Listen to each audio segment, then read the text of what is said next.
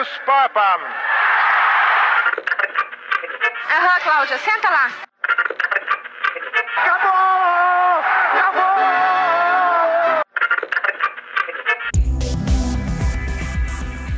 Agora na Rádio Web UFN, você ouve Rádio Blog, um programa que reúne podcasts produzidos pelos acadêmicos do curso de jornalismo da Universidade Franciscana. Olá, este é o Rádio Blog e eu sou Emanuele Rosa. Juntos vamos relembrar os podcasts produzidos pelos acadêmicos do curso de jornalismo da UFN da disciplina de Rádio 1. Este primeiro podcast foi produzido pelo Lourenço Seixas e nos traz curiosidades sobre a banda americana The Killers.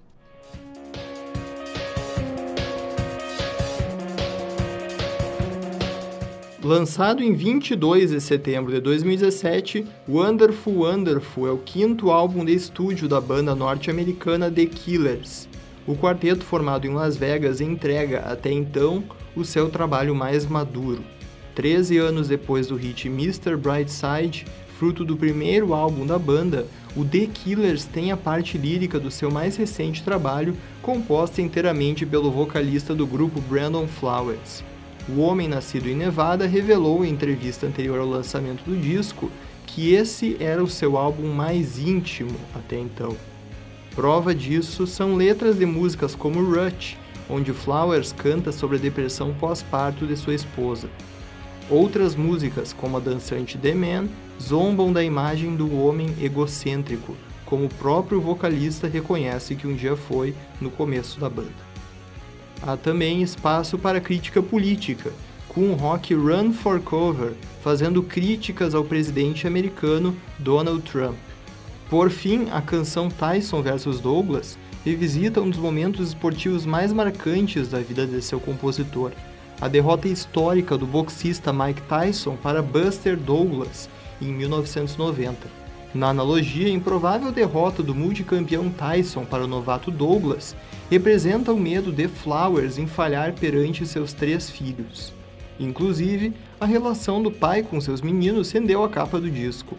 Nela, uma concha é segurada pelo filho mais novo de Brandon. Wonderful Wonderful não é o maior sucesso comercial do grupo, mas, com hits tocantes, reflexivos e críticos, é o mais sincero, poderoso e, acima de tudo, o mais corajoso. Para a Rádio Web UFN, Lorenzo Seixas. Valéria Alzani traz o filme de terror A Freire em seu podcast. Apaguem as luzes e acompanhem. Um dos últimos lançamentos do gênero de terror é A Freira. A história fala sobre o suicídio de uma freira em um convento localizado na Romênia. Após isso, o Vaticano envia um padre e uma noviça para investigar o caso. Os dois descobrem segredos nesse convento e confrontam uma força do mal. O filme é da franquia da Invocação do Mal, que possui outros quatro filmes. Os outros eram baseados nas investigações paranormais de Ed e Lorraine. Já em A Freira, sua presença é só uma participação especial. Portanto, foi aguardado ansiosamente pelos fãs da franquia. As histórias e as investigações são interligadas, pois a freira teve sua primeira aparição no Invocação do Mal 2. Mas apenas nesse filme teve um foco para sua história e origem. O filme traz muito suspense e também assusta com a trilha sonora e as imagens que acompanham. Além de trazer a curiosidade de quem está assistindo, pois a história prende do início ao fim. Outro foco abordado foi mostrar o valor das freiras para enfrentar o mal e trazer o bem. Dentro do gênero de terror em Hollywood, é difícil encontrar filmes que tenham o mesmo grau de sucesso que as obras de Invocação do Mal. É possível observar esse êxito com os números da bilheteria. Nos primeiros três dias de lançamento, mais de um milhão e meio de espectadores estavam presentes em salas de cinema para prestigiar essa estreia, sendo então a melhor estreia da franquia. Juntos, os filmes da franquia arrecadaram um bilhão de dólares em todo o mundo, sendo um marco para o gênero de terror. Para a Rádio Web UFN, Valéria Alzani. A alimentação saudável e bons hábitos alimentares são de grande valia. Vamos acompanhar o podcast da Lilian Strebe.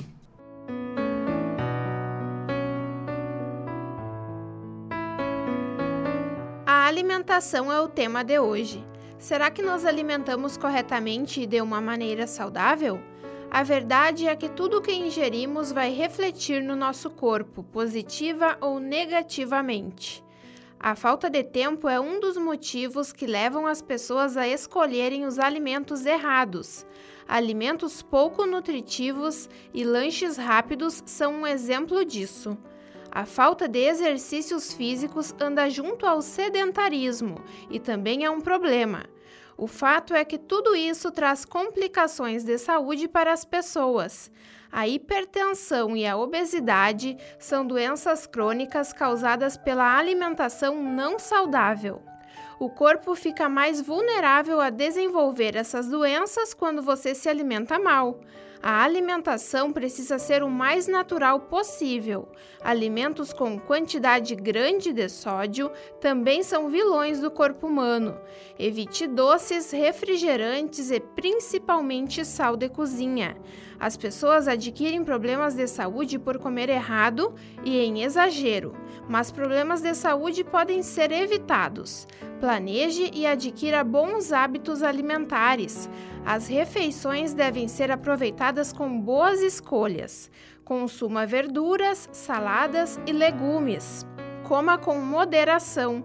Crie uma sensação de liberdade, afinal, o ser humano não pode comer tudo. Mesmo que comer menos remeta ao sentimento de privação, vale ser disciplinado. A verdade é que não se pode colocar sentimento na comida. A alimentação é sobrevivência e nada mais.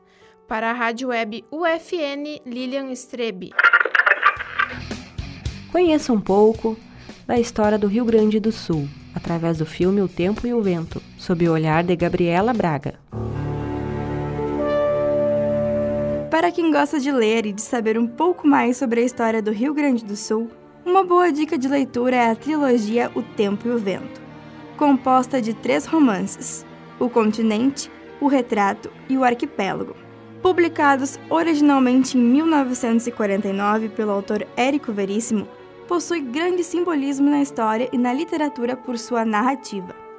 A obra traz acontecimentos e histórias de dimensões épicas que narram 200 anos do processo de formação do estado do Rio Grande do Sul, a povoação do território brasileiro e a demarcação de suas fronteiras, forjada a ferro e espada pelas disputas entre as coroas portuguesa e espanhola trazendo a rivalidade entre as famílias Terra e Cambará e Amaral. A narrativa mistura ficção e traços históricos. Já se você é daqueles que prefere assistir ao filme, não se preocupe. A saga já foi ilustrada em minissérie e em longa-metragem. O último e mais famoso longa é da Globo Filmes, e o filme é narrado por Bibiana, que conta sua história e de sua avó ao Capitão Rodrigo, resumindo os três livros de Érico Veríssimo em uma narrativa fantástica, preservando os principais pontos históricos da saga. Se você ainda não leu nem assistiu sobre a saga de O Tempo e o Vento, ainda está em tempo.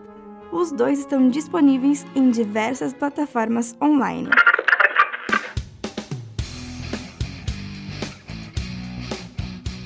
Chegamos ao final do programa Rádio Blog.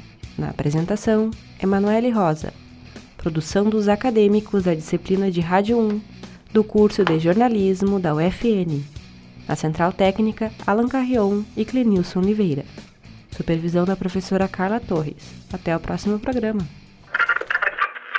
Brasil, meu Brasil brasileiro. Habemos papam. Aham, Cláudia, senta lá.